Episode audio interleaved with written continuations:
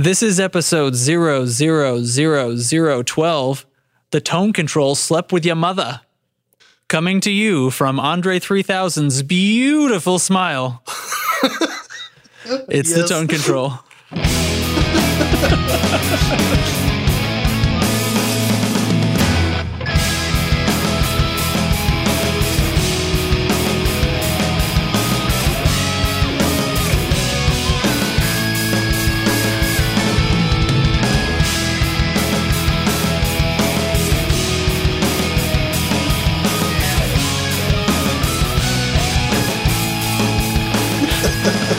I mean, look at him.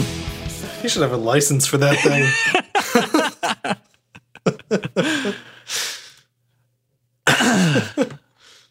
Hey, I got a joke for you. Okay. What do you call someone that doesn't like you? What do I call him? Me.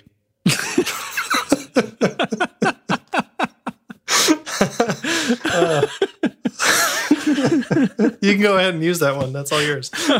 All right. I think we're easily amused, huh? I heard that earlier today, and I was like, I need to remember that. That's going to be the good. That's a good one. All right. Well, here we are on a what day is it? Wednesday. Here we are on a Wednesday. My workstation chair is now a giant exercise ball. That's right. I'm one of those D-bags. And I'm bouncing a little bit. My work chair is one of those blindingly expensive kind. Yeah. So I'm one of those D-bags.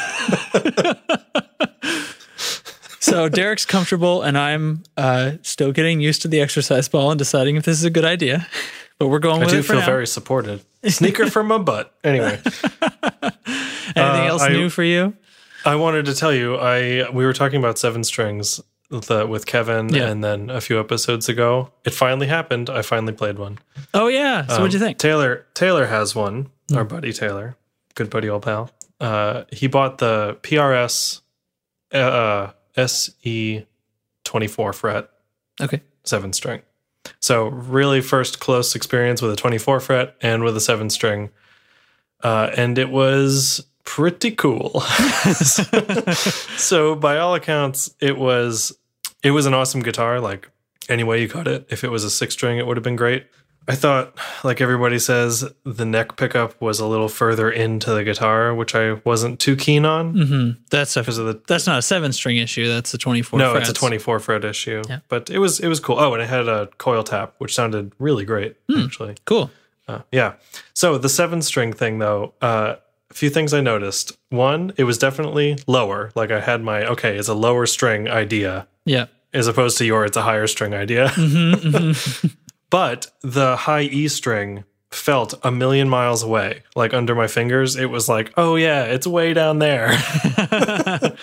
Yeah. Well, he spent so many years with a normal... I mean, even with different shaped guitar necks, like, you've got a few, and they have different necks, but it's still going to be so different. Well, it's mostly the width of the neck. It's so much wider. Yeah. And, you kind of get comfortable to the lower, thicker string, and you kind of reposition in your mind, like, that's the bottom string. Yeah. So it makes the top string feel further away. I don't know, just because, like, maybe for other people it's different, but for me, that's, like, that's where you start. It's that lowest string. And then the other thing I noticed that was really interesting is not all of my pedals played nicely with that really low. Oh, really? Note. Yeah. Like what? Just in like a, it was, let's see, I was playing through my little board. So it was my chorus pedal and my flanger. That didn't like it? I've got around. Well, it sounded like it would on any other part of the neck, but that low B, it was just kind of not hearing it. Huh. Yeah, it was almost... You got a little bit of it. You could dial it in to get it, to affect it, but it was like not part of the register that pedal was designed to hear. Yeah, just voiced for a little bit of a higher range. Right. Well, for a normal range, frankly. Yeah, but it was really cool. I would definitely, like, if one came into my life, I would be okay with it. You wouldn't kick it out, take it to the pound. Right. Yeah. So cool. It was just yeah. But yeah, with PRS SE 24 fret 7. I expect it sounded like a PRS. Yeah. Yeah, since they globally sound like the same. Right, it's a mahogany body, flame maple top dealy. So yeah, have the bird inlays, or is that just the Santana model? Nope, they all do. Well, they're pretty. I like them. Yeah, I've wanted a PRS. Like when I first started getting into, like, I want this guitar, I want that guitar. The first ones were like PRS, and I eventually gave up on that because I found out how expensive they are. And lately they've kind of been coming back into my, I guess, field of view. You could say. Yeah, yeah. I remember being younger and thinking PRS looked really cool. I think they've got a cool shape. Yeah, when I didn't physically know much about it, and I feel like I don't feel that way anymore. Really? Whatever. They look fine. They're not. I don't know. They're not ugly. Yeah. Listen to me though. I like Telecaster, which is like the ugliest guitar in the world. So it somehow wormed its way into my heart. I've recently really been keen on the single cut, the Les Paul style from PRS. Something about it's just got a cool vibe to me now. It's like if I was going to buy a Les Paul style guitar that wasn't just a Les Paul, I'd really consider it. It's the same build. I mean, it's the same body wood and neck wood and top wood. So whatever. PRS are kind of thin, right? Are they a little bit like the bodies are more narrow than like a Les Paul? Yeah, but the necks are fatter. So in my experience, anyway. Neat, but yeah. And they've got that really great like cutaway up in the cutaway. Like they've got the carve for your hand to fit. Those little things, you know. Yeah. Anyway. Well, I guess we've blabbed for long enough. This is our show. This is the Tone Control. We're brought to you by PedalGenie.com. All your pedal wishes granted. That's the one. That's it. Go to PedalGenie.com/tone control and check them out. Hey, let's do the news. Let's do it. Up first, sir.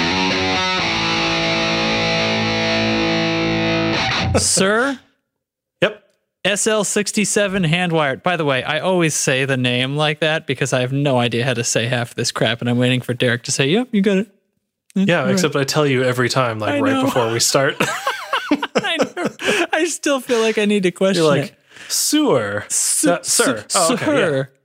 Sir. SUHR. Anyway, they're making all kinds of cool shit. Yeah. So this one's got kind of an old Marshall vibe to it, the look. Yes, it is just that. So the SL68 is like a, I'm pretty sure it's modeled after like a 68 Super Lead. Right on. It's a 100-watt head, and this is the 50-watt smaller version. Everything else is basically the same from the SL68. It's just physically smaller. Oh, okay. These photos, it looks like a full-size head, but if you see it next to the 68, it is a little bit smaller. It's not like that lunchbox size, but it's, you know. Yeah, it looks like it's got a few inches shorter around. Have they got it pictured on a 212 here? Might even be a 112. It might be a 112. Geez, because it looks like it matches width-wise pretty well. So these are hand-wired. It's a 50-watt version, and you can drop it down to about 20 watts, they say. So that's cool. Yeah. These things sound awesome. We have a link in the show notes. Pete Thorn has done an extensive demo on it. It's one of those like, oh, I'm going to play a song and all the guitars you hear are through this amp. So right. Very versatile sound. It's got 4 inputs so you can jump it. Right. It's got the double, the high-low 1 and 2. Right. Yeah. Which is how you have to run it if you're asking me. Oh yeah. Well, you're not cool unless you've got the little cable in there. It's got a post-phase inverter master volume on the back panel, which is something we talked about a long time ago when we were talking about little bedroom amps. Yes, right. It's a master volume placed so that you're basically running your whole tone stack and preamp at full volume and then resisting it afterwards. So a bit fuller sound. It still will thin your sound a little bit as you crank it back compared to a full volume amp, but a lot of that is just speaker cone distortion and stuff that you're missing out on. So it makes it handy. Yeah. On the back panel, huh? Well, hey, that's actually where the wires are. Having wired one of those into an amp, I can tell you have to find somewhere to put that. And on the back panel would be a convenient spot. I think it's in maybe it is just a convenient spot, but it also seems like a kind of set it and forget it kind of thing, if this is going to be a studio amp, because it is $3,500. You might not want to be gigging with this every night. So, but it's hand wired, so you know you got what you pay for. Mm-hmm. Mm-hmm. So 2 EL34, 3 12AX7. It sounds killer. Check it out. Excellent. Huge rock tones in a small package. Yep. Next. There's a Jimi Hendrix biopic coming out this summer.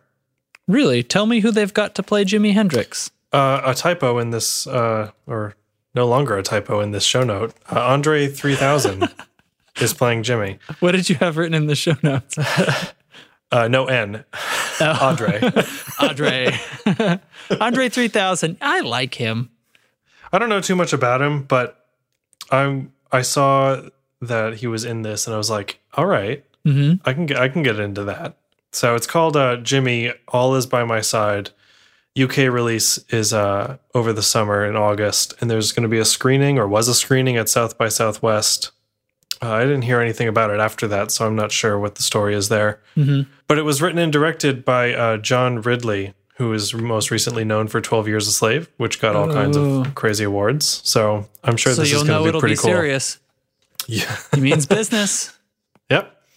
And so I was reading this Rolling Stone article, and it said that Andre 3000 practiced guitar for 6 hours a day, left-handed. Wow. So he's right-handed to begin with. Right. Yeah. I'm sure I don't know anything about his guitar playing. I assume he knows his way around a guitar well enough. He always kind of struck me as one of those like all-around musician kind of guys. Right. That's what I got. Mm-hmm. So, yeah, left-handed. Have you ever like just jokingly picked up your guitar left-handed? Flipped it over? Yeah. It is like completely it's foreign. Like I don't know how to walk. It's terrible. It's totally the opposite of everything you know. But man, power to him. So what's interesting though is the film does not feature any of Hendrix's original music, and instead the soundtrack is comprised of the Beatles, Bob Dylan, Buddy Guy, some other stuff from the era, but none of Jimi's music. Huh. I think there's some original pieces written that Andre and his guitar instructor had worked on, I guess, to really get like the vibe of the times and the vibe of Jimi and stuff like that. But yeah, no original Jimi Hendrix music. So, well, that has to be a deliberate choice, huh? I think so. Yeah. Wow. Very cool though. So yeah, keep an eye out for that this summer. Jimi: All Is by My Side.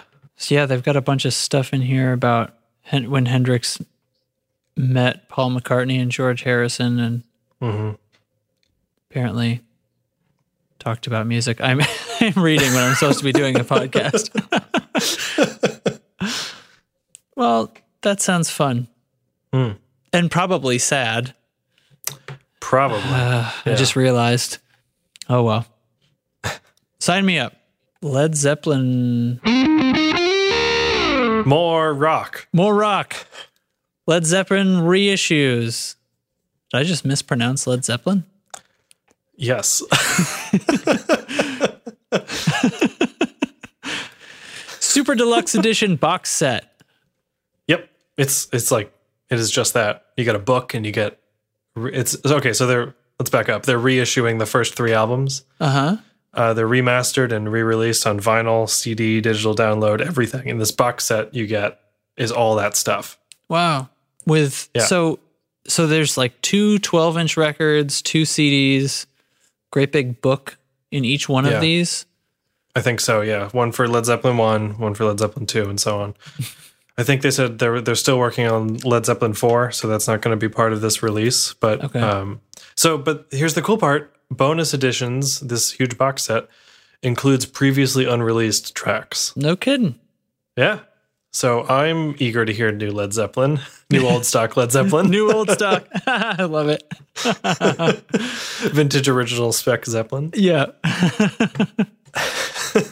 Really neat. And that's coming out June 3rd. So what's the price tag looking like on this? It's a lot. It's like in the hundreds of dollars, but yeah, it's like a coffee table book kind of thing with like stories of the studio days and high-res photos and all that kind of cool stuff. So if you're a Zeppelin head, get it. I like it. Hey. Hello. Hey, Derek. Hello? Have you heard about this new website that I've discovered recently? It's called PedalGenie.com. I have. They're kind enough to sponsor this podcast. Really? You already heard of it?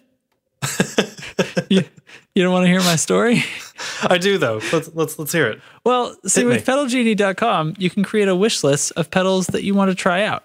And they have tons of gear from a great list of manufacturers, including Dunlop, EHX, don't know how to say that one, Death By Ever.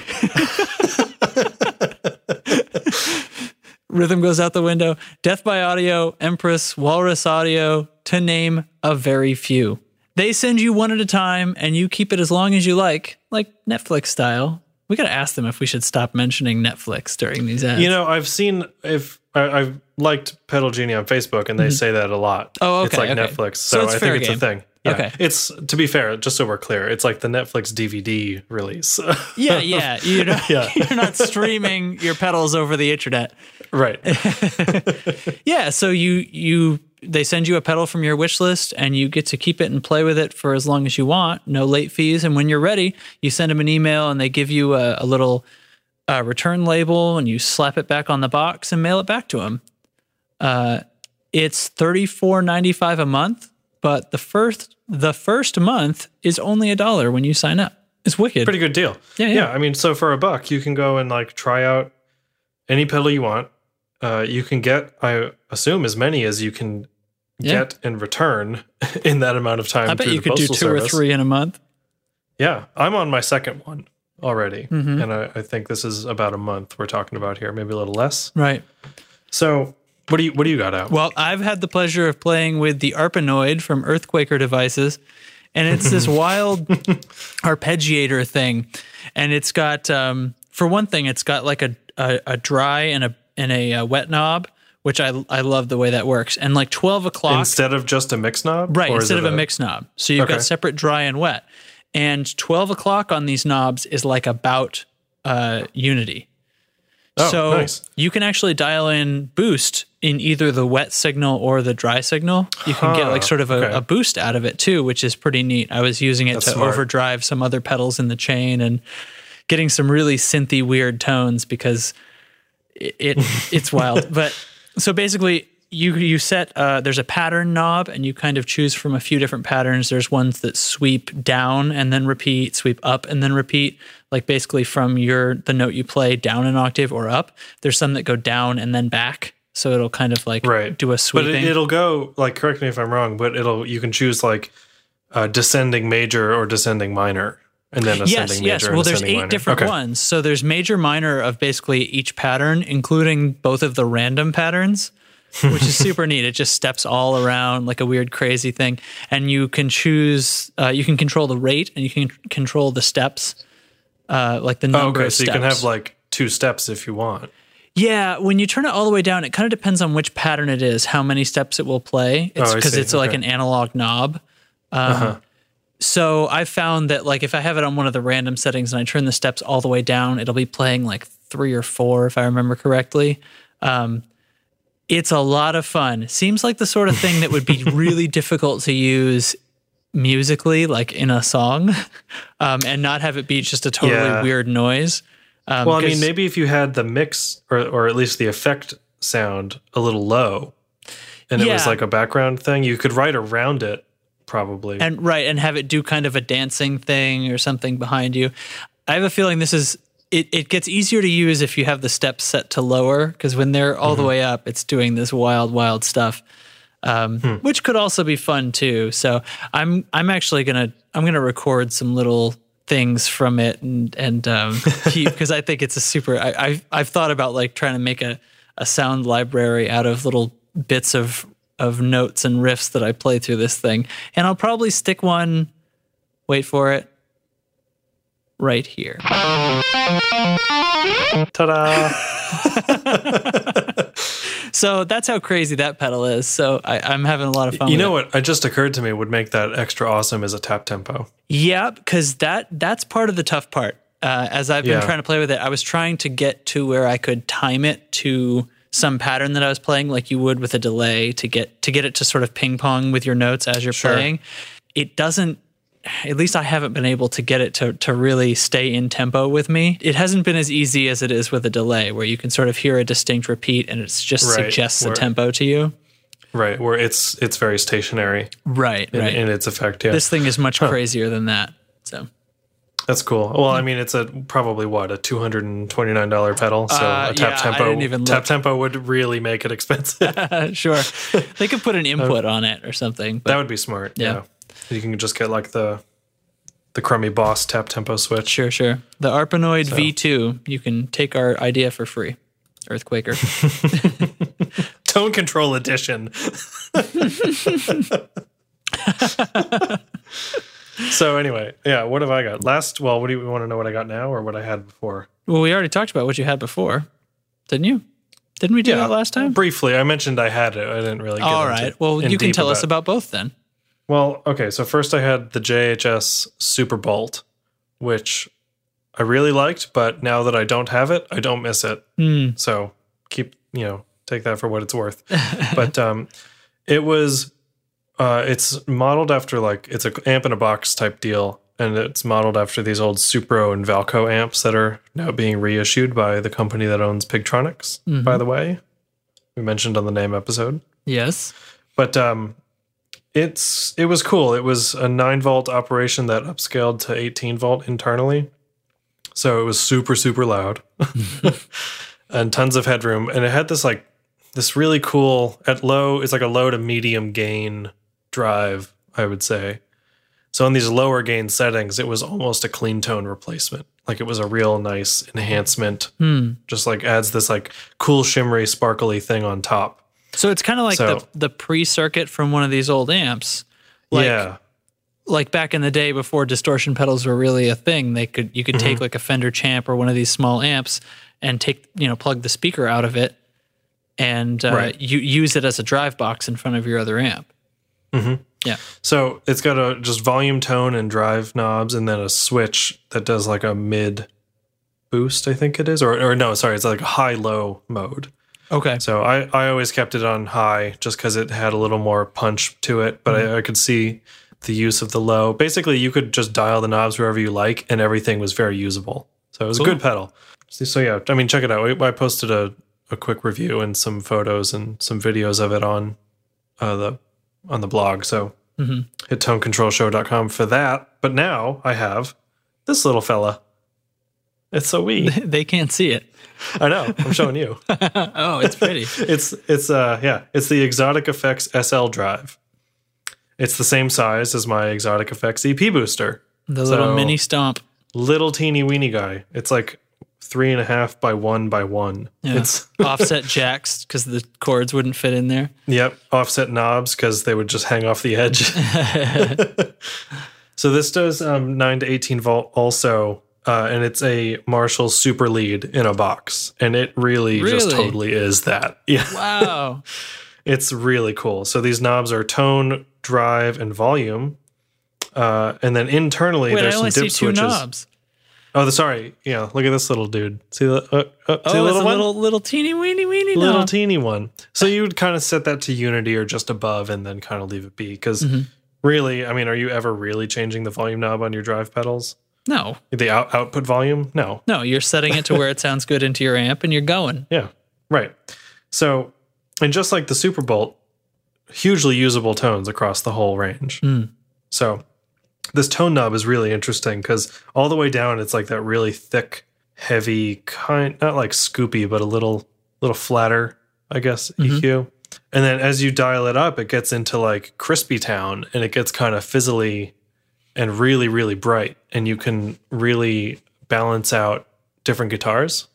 Okay, in a cool way. So it's not just a tone knob that's filtering; it's sort of creating different curves at different points on the right. Yeah, gotcha. It's really cool, though, and I like it in a few different places, and then it changes. As you dial it up, it gets louder. The pedal gets, the volume increases, so you kind of have to ride that with the volume knob and stuff. Okay. And the drive sort of exists on its own, but so then inside there's some dip switches, and you can get some other settings. So on the back here, they have instructions. So Super Lead, which is the default, Super Lead with a high mid cut. Oh. Super Lead with a 6 dB boost, which at 9 volt kind of makes it sound like 18. Like it just, you get, it's just louder and you get a little more punch with it, basically. Mm-hmm. And then super bass mode. So you can turn this into a Marshall super bass with these little dip switches. And that was like, it was really deep. Wow. Like I tried it through both my amps, 112 and my 410. And the super bass was a little too bassy for me. Mm-hmm. Mm-hmm. Maybe I'm just, I don't know.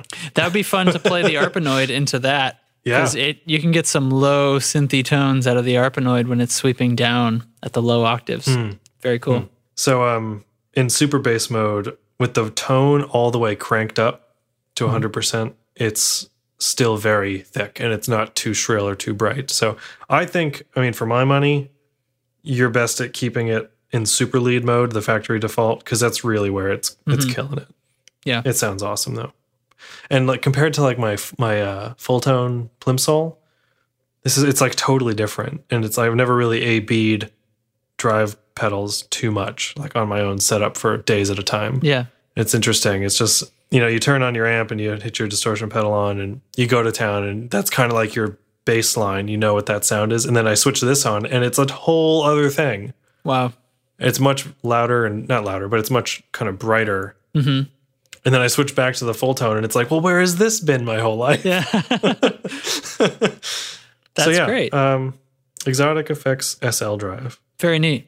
And this is all because of PedalGenie.com. Right. So check out both these pedals on PedalGenie.com.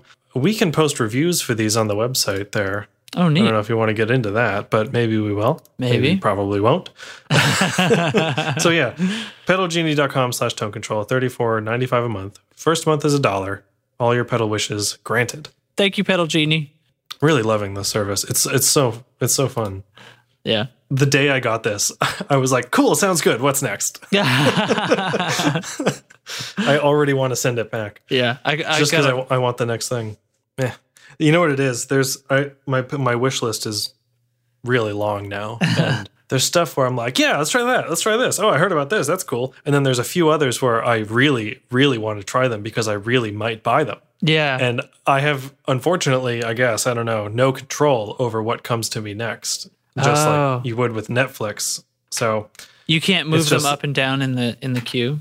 I don't think so. Because I mean, I'm sure they have a limited inventory. They can't have a million SL drives to send out to people. Well, they make a sort of disclaimer about that. You know, we'll try to send you the thing that's at the top of your list, but, you know, they, like you said, DVDs are a totally different animal than you can have stacks and stacks.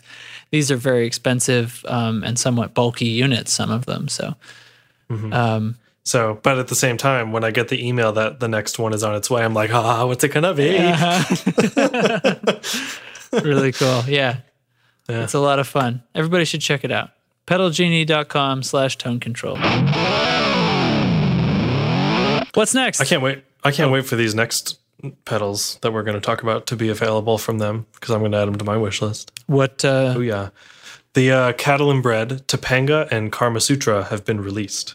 So these guys were announced at NAMM a few months ago, January. Yeah. The Topanga is a spring reverb tank clone. It's like an outboard reverb tank in a pedal, not just a spring reverb pedal, but it mimics those old Fender tanks that are very different than like a tank in your chassis. Mm-hmm. It'll do 100% wet and 0% dry. So is it all on one knob? Sorry, the links are broken as we're recording, so I can't look at the graphics right now. No, it's 4 knobs, and it has the standard control of like mix and dwell and tone, and I think level. So like stuff. 12 o'clock on mix would be your 50/50. I believe so. Okay, cool. Maybe it's wet dry. I'm not sure, but I know the demo I watched on Chicago Music Exchange. Does they demo it with 100% wet, which is the coolest sound. Yeah, all spring. Right. So it'll do 9 to 18 volt. It's true bypass, and it's $195. All spring, no excuses. I'm going to write that down. Okay. Do we sound awkward? I feel like we sound awkward. You know, I wonder if we're we're spoiled now because we had Kevin around for the last podcast to fill in some of our gaps. So now maybe I feel like, I'm on the radio. Da da da da da da da. Is anybody out there? Crickets. Yes. I don't know. We're probably not doing that much worse than we usually do. Maybe it's just my standards are so much higher since we had Kevin on. I miss Kevin. Anyway, you want to say this next one? I know you struggled with it last time. Shut up. This is also from Catalinbread, which I can say now. Thank you. Is not that part the Karma? It's the Karma Sutra. Yeah, you know. To be fair, last time this came up. This came up at NAMM, right? At the NAMM show. So I dyslexified it a little bit and said sutra because obviously that's the pun. Yeah, right. So get off my back. No, but then it was, have I really never seen suture spelled before? Oh, yeah, that's before? right, because I don't think I had. It is a strange-looking word, I'll give you that. You know what I have trouble with? Soldier and solder.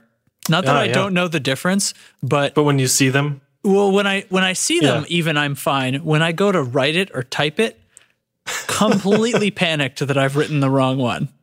I never can convince myself I've written the right one because spell check ain't going to catch that for me. Right.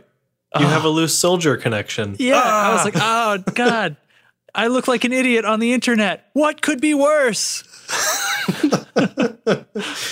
You can correct it, as the day is long and no one will hear you. No, let me go. All right. Well, the Karma Suture is an overdrive based on the harmonic percolator. Which I don't know what that is. I didn't either. And I don't think we knew this at NAMM, but it's some famous overdrive, apparently. It's a cool name, harmonic percolator. I don't know. Yeah. That sounds like exactly what it's doing. Percolates harmonics. So even order harmonic distortion. So do you get what that means? I'm quizzing you. Face value, I can understand what that means. And it leads me to believe that other distortions are not even order. Many are odd order or a mix of both. In fact, usually I think you're ending up with more of a mix of both, but it depends how you're clipping. Basically what that means is when you play a note... It depends, you mean hard or soft clip or that probably has some effect on it. It also depends on the biasing. In circuits that get overdriven. Anyway, so when you play a note on any instrument, you have a mix of frequencies. You have a fundamental, which is usually the loudest, and that's what we would consider to be the pitch. So you play a note, and that's your fundamental. There's a series of harmonics above that. The first harmonic is always going to be double the pitch. Right. So the A440, the first harmonic is going to be 880. That's the first harmonic. It's harmonic 1. The next harmonic is harmonic 2, and that's the first even order harmonic. So an even order harmonic generator would be taking your fundamental and creating harmonics on 2, 4, 6, and 8, and it would be skipping 1, 3, 5. I got it. Okay. That's kind of what was happening in my brain, but I hadn't bothered to research it. Sure. Right. I mean, it's just a different harmonic content. It's sort of the way that a trumpet and a clarinet sound different. A trumpet is conical, meaning it gets wider as the tube extends, and that generates both odd and even harmonics. Whereas a clarinet is tubular, it is the same diameter tube from the top to the bottom, and I believe that makes it generate odd harmonics. I see. Okay. And so if you take a computer where you can generate harmonics based on a pitch, you run a clarinet through that and fill in the even harmonics, it'll make it sound kind of like a violin. Because your ear is the clarinet sound is basically that note with odd harmonics applied to it. So cool. So an even order harmonic distortion would probably be a buzzier, sharper sounding distortion. Which this is that sounds correct. So it's very It's, they say you can do everything from overdrive, clean boost to, on this pedal, but it's at its core, it's a fuzz. Yeah, it's just like you're saying. It's very sharp sounding. So cool. I guess it, according to my bullets here from their website, it does result in super clear note definition, and complex chords aren't, they don't get muddy. Right. Which is often the case with fuzzes. They, at least my fuzz face tends to really shine with single notes and power chords because there's not everything else getting in the way. Yeah. The complexity of a more complex, well, yes, a more complex chord will muddy it up, but this thing will keep them cleaner. Neat. So, right, and it's true bypass, and it has a blend of new old stock germanium and silicon transistors, and I believe you can adjust the bias on those via one of the knobs on the front. Pretty neat. Sweet. 169, Catalinbread, Karma Sutra, and Topanga.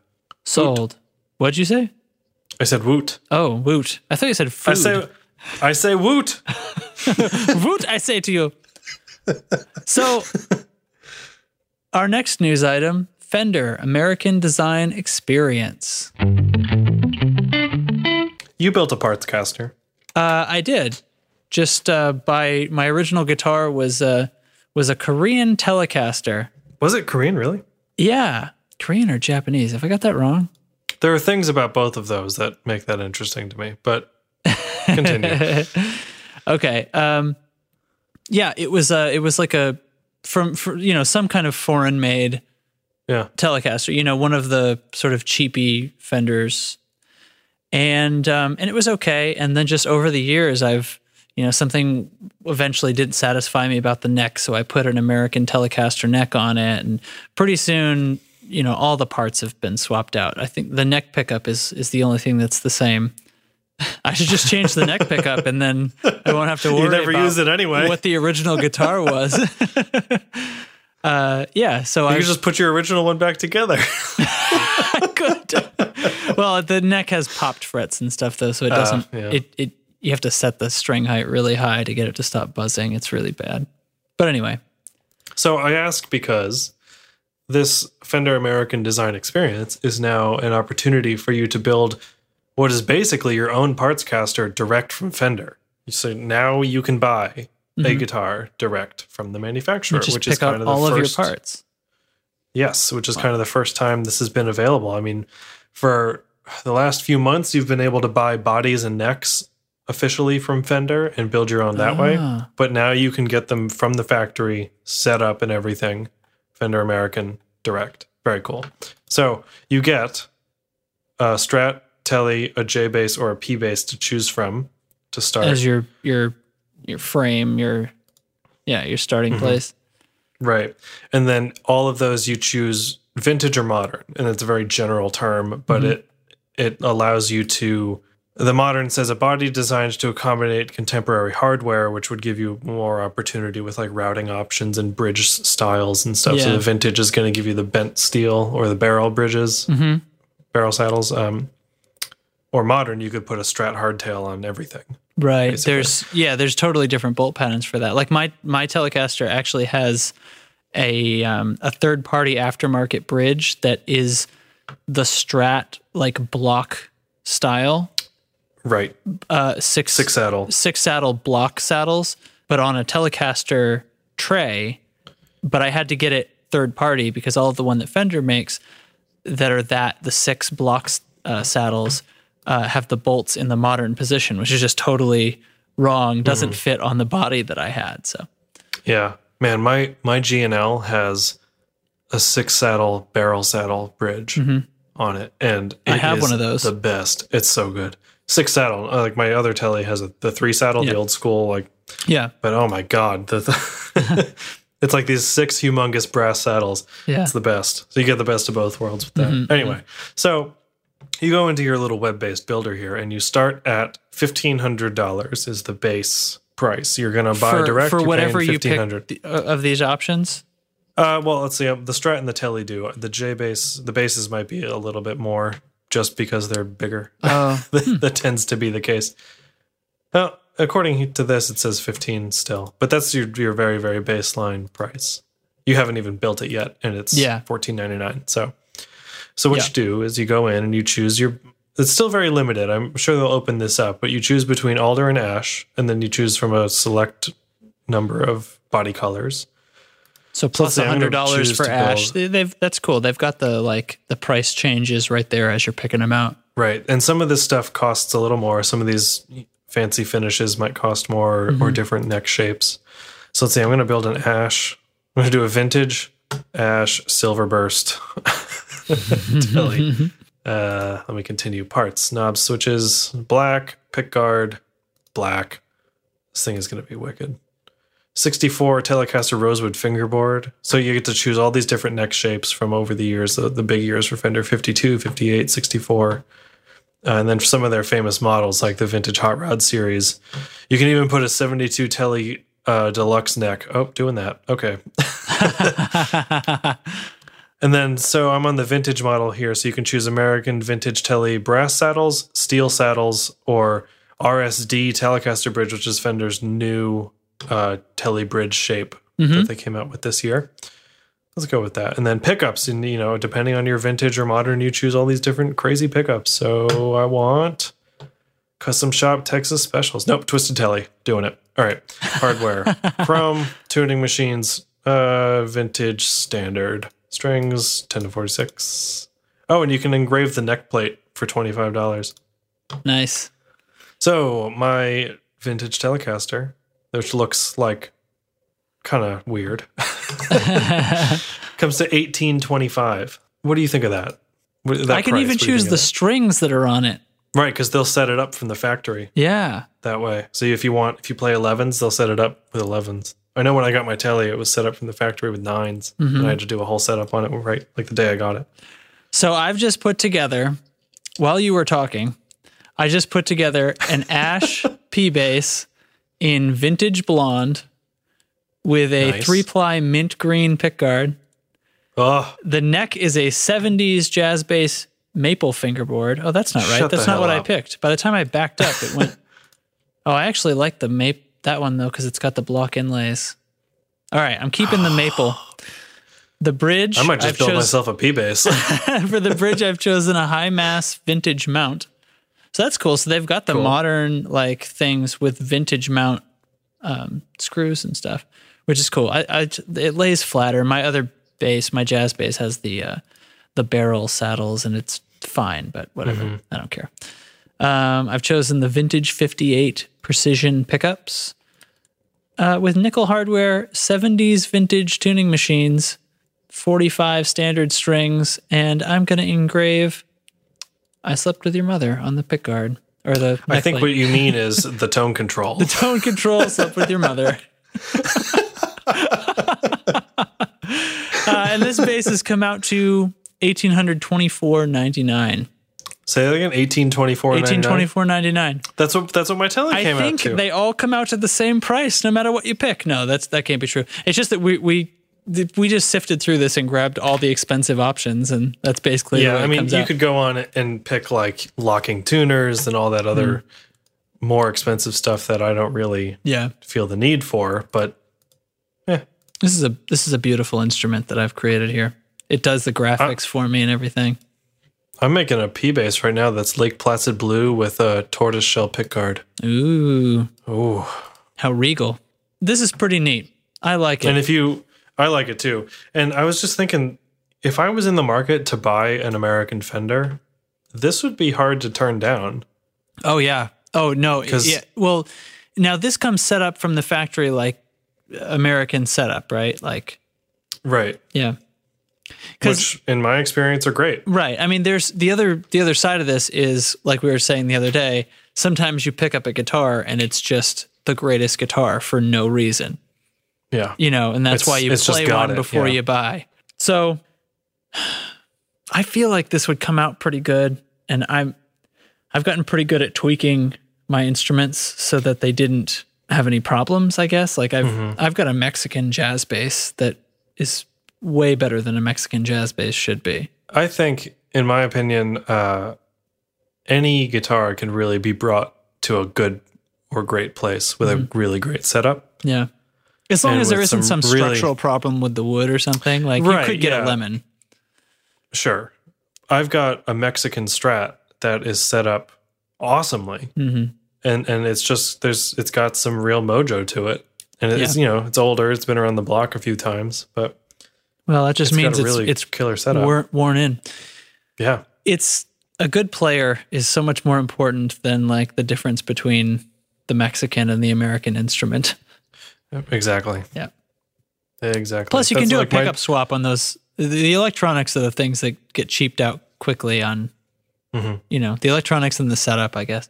Yeah. Like my 72 Custom is, it came with a good setup for 9s, but I put 10s on it and had to completely redo it. Yeah.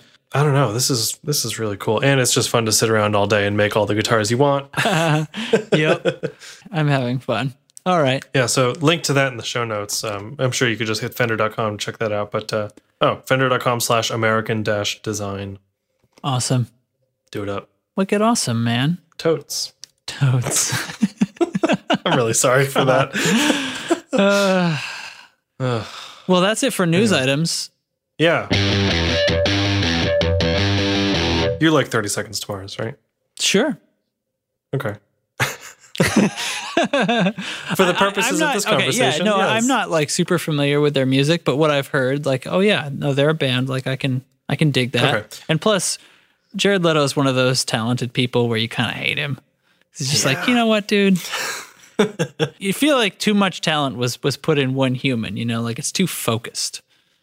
Mm-hmm. He should have like one thing he's great at. Except he's got a lot of things he's great at. Well, that's what I mean. Like he took things from people. Anyway, so they're not their latest record, but the one previous to that, This Is War, is one of my favorite records, I would say. Mm-hmm. It's got a really cool sound, and it's got this, you know, from their older style, it's very different, very arena rock and in places, and cool guitar tones and all that fun stuff. Really catchy hooks and awesome melody. It's great. So they released this documentary called Artifact, that is about the making, or supposed to be about the making of that record. But what it ended up being was a documentary about them being sued by their label, which at the time was EMI, and them struggling to release This Is War, and just like their whole, from their perspective, that whole fight. And it really was pretty eye-opening about the music industry as a whole right now. Mm-hmm. Or at least at the time, a couple years ago, the major label music industry from a few years ago. I really, really recommend it, whether or not you're a fan of 30 Seconds to Mars, but just as, you know, the listener of this podcast is obviously interested in music, so you must be interested in the industry of such to a degree. It's just, really cool. Like you must. You've heard it here first. What are you doing listening to this if you're not totally into it? But it's called Artifact. It's cool. The story is basically like I guess semi spoiler alert. They didn't really make any money off of any of their previous releases, and kept getting their contracts renegotiated to release the next record and pay off and make money and stuff like that. But so the label is making money, but the band isn't taking any home. Is that what we're talking about? Yeah, they hadn't been paid any money. Wow. To date, and they, you know, toured the world and had done all of this publicity and all of this studio time and touring and writing and everything, and they had nothing to show for it. So, and clearly the label kept re-upping them for another album, so the label was still interested. So they must have been making money. The label was still interested in making money. Yeah. Well, that's what I mean. So money was happening, it just wasn't getting to the band side of it because they weren't paying off enough of their expenses or something. Mm-hmm. So They break it down in a really interesting way that it's like, it's kind of like a flow chart. They just show you like, look, this is how most record labels or most record contracts work. Mm-hmm. And it's like you get X dollars and you go do this and that and the other thing. And between touring and merchandise and digital downloads, and there's all these little asterisks on everything that are kind of left over from the vinyl days and the CD days before digital downloads. And just everything is kind of antiquated now.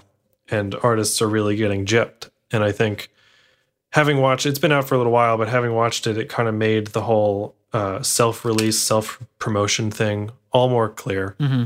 And it was just like really, I can't just keep saying it's really interesting, but I really recommend you check it out. I liked it a lot. So we watched it on iTunes. You can rent it on iTunes there. I think it's on Amazon also. Yeah. It was one of the first really public examples of an artist or a label suing their own artist. Basically. So what would they, I mean, not to spoil the whole movie, I guess, but what were they were being sued for money? For $30 million. How could they possibly owe their label $30 million? you should watch the documentary. Watch the documentary. That is so wild. I mean, they came out the other side of it. I mean, we could skip to the end a little bit here. The band exists. They are making records. And EMI was dissolved. Oh, right. How did I not remember that? So they come at it from all angles, the business side, the music side. It's very cool. Wow. Who owns what? Yeah. You know, if Jared Leto sits down at the piano and writes a little ditty, well, guess what? He doesn't own that anymore. Yeah. Kind of stuff. And they interview all kinds of really interesting people, other artists that have had troubles with their labels, people who used to be higher ups in big record companies speak out on it. Very cool stuff. Wow. So 30 Seconds to Mars, Artifact. Check it out. I got to get on that. Now I feel left out. I feel remiss in my duties. So self-release, speaking of which, I'm a huge Manchester Orchestra fan, as most of my friends know over the last week. Because anyone who is friends with Derek on Twitter has been spammed into knowing. I've been shouting about it for the last week or so. So they, I don't know the whole story, but they're also not on whatever label they were on. Oh, okay. Anymore. I don't know if their contract expired or if there was some crazy thing, but their newest record comes out next week, the 1st, April 1st, and they recorded it. They bought a house and built a studio and recorded it themselves, and they're releasing it themselves, and they're only on a label for distribution. Cool. So so just a distribution contract. Right. And that's, it just is really eye-opening to me about these bands that have pretty big success, I would say, that are kind of really roping it back in. Yeah. And kind of going indie, so to speak, again. Right. Well, it's kind of like what Kevin was saying last week. Plus, it's even easier for bands that are already established. If you're not under a contract anymore to do this, because the industry's changed. They have the means. Almost anybody has the means to make a pretty decent record. It's a matter of how much can you afford to put into it, and there's probably a method that is going to create the best record for whatever you've decided your budget is. Within reason, there are going to be some minimums there before you're making something that's really great, but sure. But it's come down a lot. Is much lower. Yeah, you can still spend tens of thousands of dollars and at a giant studio and get a great thing out of it. But there's lots of other options for people who don't have those means. I know, I do it every day. So exactly. Yeah, and that's sort of one of the overarching points of Sound City. Yes, right, and a point that I almost feel was a little bit lost on them, but yeah, I think so too. It was a much more negative voice. Yeah, the small studio was sort of seen, or the two guys in a MacBook approach was very frowned upon. Yeah. But Trent Reznor did say two guys in a MacBook is going to make the greatest record anyone's ever heard. Right. Someday it's going to happen. Yeah, there's a lot of people who suck who now have who have the ability to make music. But that's part of the price, accessibility to cheap equipment that's actually pretty decent compared to the old days is it's for everybody. So some people are going to suck, but there's going to be a few gems in there, and society will be better for it. You know? Yeah, the same is true for all sorts of other creative outlets. Like photography has come way down in price. Yep. Videography has come way down in price. I mean, you can buy a MacBook and a DSLR for much, much cheaper than you ever could. Yep.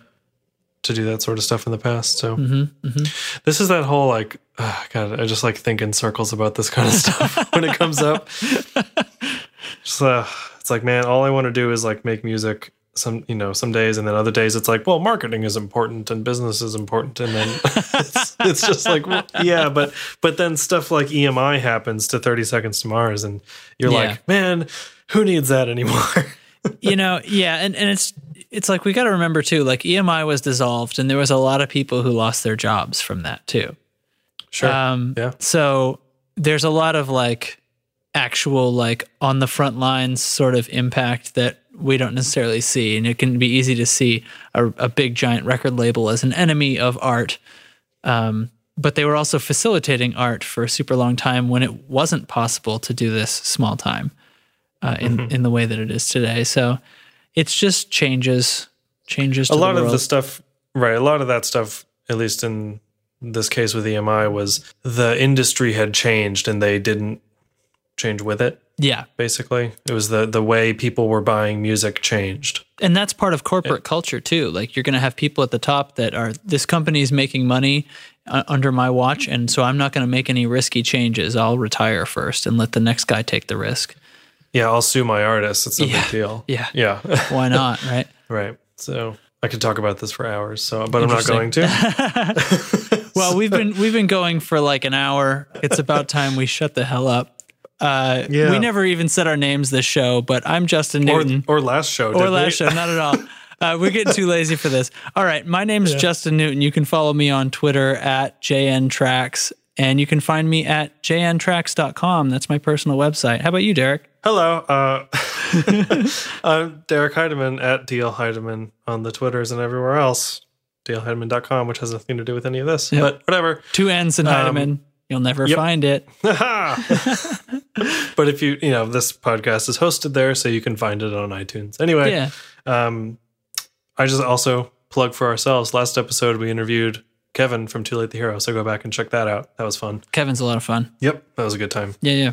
And ToneControlShow.com. All kinds of fun stuff going on there these days. Yep. getting a little rowdy over there. Check out the in-between, everything that Derek posts, entertaining stuff. We get lots of Tumblr followers over there. You could be one of them. We have a lot now. We gained like 25 in the last 3 weeks. Wow. We're killing it. Well, this was an okay episode. It was brought to you by PedalGenie.com. All your pedal wishes granted. Visit PedalGenie.com/tone control. You can find out what we've got out, and you can make your own wish list and sign up. Your first month is only $1. How can you go wrong? You can't. You can't do it. You just can't be done. I challenge you to go wrong. Somebody go wrong. Somebody go there. Go wrong. I will buy your subscription for $1. If it goes wrong, it doesn't. I will personally buy your first month subscription for $1 if it goes wrong. Try it. I dare you.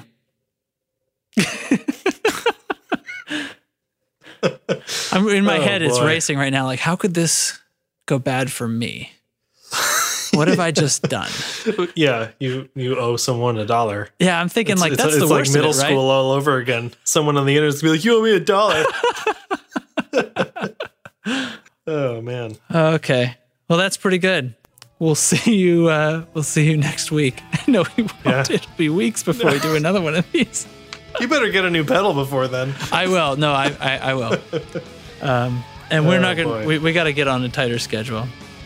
We had a little bit of laziness. Part of that was trying to work a schedule out with Kevin. We have lives. Speak for yourself. You're working hard. I'm getting married soon. Yeah, shit's busy. It's going down. Anyway. Boom. All right. Cool. ToneControlShow.com. ToneControlShow@gmail.com. Right. Get out of here. Get out of here. Take off, eh? Go home, internet. You're drunk.